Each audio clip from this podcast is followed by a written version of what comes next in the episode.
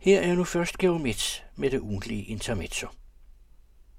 Ekstrabladet var ude med DR-generaldirektørens løn på det dobbelte af statsministerens og en anelse i underkanten af BBC's topchefs. At generaldirektøren scorer kassen er trods Ekstrabladets forståelige opmærksomhed ikke generaldirektørens skyld. Den hviler på DR-bestyrelsen.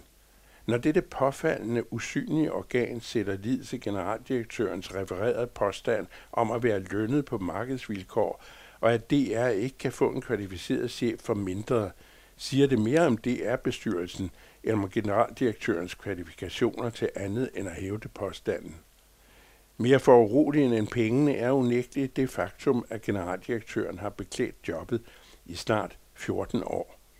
En så lang embedsperiode i en offentlig medieinstitution, der dagligt skal vise sig skattepengene værd, er en skandale i dansk kulturhistorie. Selv de sagt modige indser, at man i en forudsat kulturelt udfordret virksomhed ikke kan have en profilløs person i spidsen. Ikke så længe. Selv ikke, hvis talentet var indlysende. Fænomenet symboliseres i de utallige luslidte serier på DR's flade, Samme dag Ekstrabladet tog affære, serverede DR en genoplivning af Inspektor Morse forud for og efterfulgt af det vanlige læs genudsendelser samt en julemusikquiz for 2021. Ingen gider klage. Institutionen er faret hen.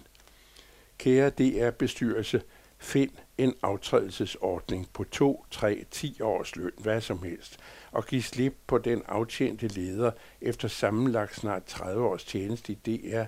Find en medieperson med idéer, luft under armene og courage.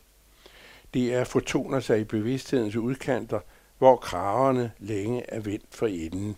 Ingen slår i bolddejen, den lavere gennemsnitlighed er spraglet som lever på steg for strømmen. Bortset fra ærgelse over en så stolt og stor institution, er ligegyldigt gjort fraregnet radioens få lommer af trøsterige undtagelser, forløber hverdagen i sorg og smerte over krigen i Mellemøsten. Det værste i fastslåede konflikter er udsigtsløsheden. Ingen krig varer evigt, men hvordan forestiller nogen sig en fredelig fremtid mellem palæstinensere og israelere, hvor begge parter bøjer sig mod hinanden? Ja, fremtiden, hvad med den? Og freden mellem palæstinensere og palæstinensere og jøder og jøder imellem.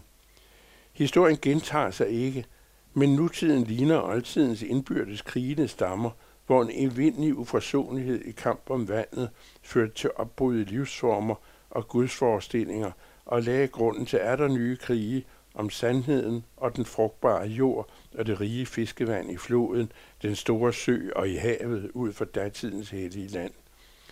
Jesus fra Nazareth, i det omfang han var kød og blod, vandrede ifølge overleveringen rundt i Galilea og doserede en anden orden, der ikke havde meget med det materielle at gøre.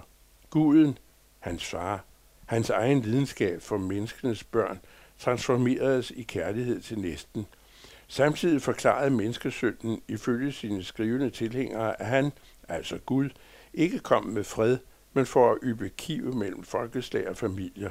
Sin egen mor bad han humme sig, så han kunne gennemlide sin dødskamps pointe uden forstyrrende føleri. En fortsat mærkelig historie, som selv et gudløst kræg godt forstår, fascinerer og tryllebinder, alene ved den drivkraft og ihærdighed, siden de grundlæggende skriftlige arbejder udkom, hvorved kristendommen voksede sig så stor og magtfuld, som det føles lige op til jul. Jesu nærmeste var som kendt, og trods det moralske svigt, der havde en gol for tredje gang, i Vatikanet i Rom en fast substitut, der forleden appellerede til krigens partnere, at de nu lader våbnene hvile. Den autoritet, som en respekteret progressiv pave i egenskab af Sankt Peter anno 2023 ligger for dagen, betyder bare ikke noget.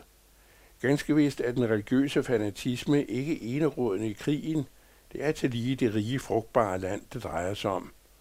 Når overhovedet for de vantro til begge sider blander sig, gør det hverken fra eller til. Kun en er i stand til at lægge overtagelsens fornødende pres på Israel for at dæmpe modsvaret på massakren og advare Hamas mod en gentagelse og det pres har den amerikanske præsident i et forestående valgår ikke ligefrem overvældende lyst til at lægge alt for håndfast for dagen.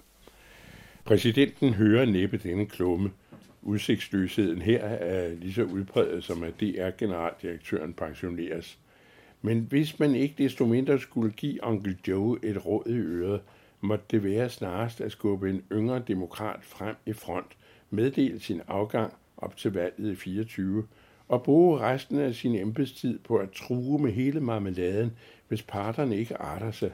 Dertil beordrer CIA til at sende Netanyahu ud i ørkenen, så noget kan de. Og siden med billig portvin og stes tale, som Uffe Ellemann Jensen engang sagde, brutalt voldsmæle fred med lodder og trisser, om det så skal være en flerstatsløsning af et par palæstinensiske stater, Gaza på Vestbreden, og realistisk set et par israelske, befolkede af henholdsvis værtslige og fanatiske jøder. Det er langt ude, men det er fred, når der er krig. Intermezzo, som altid på den anden radio, og til at læse i fredagens udgave af Information.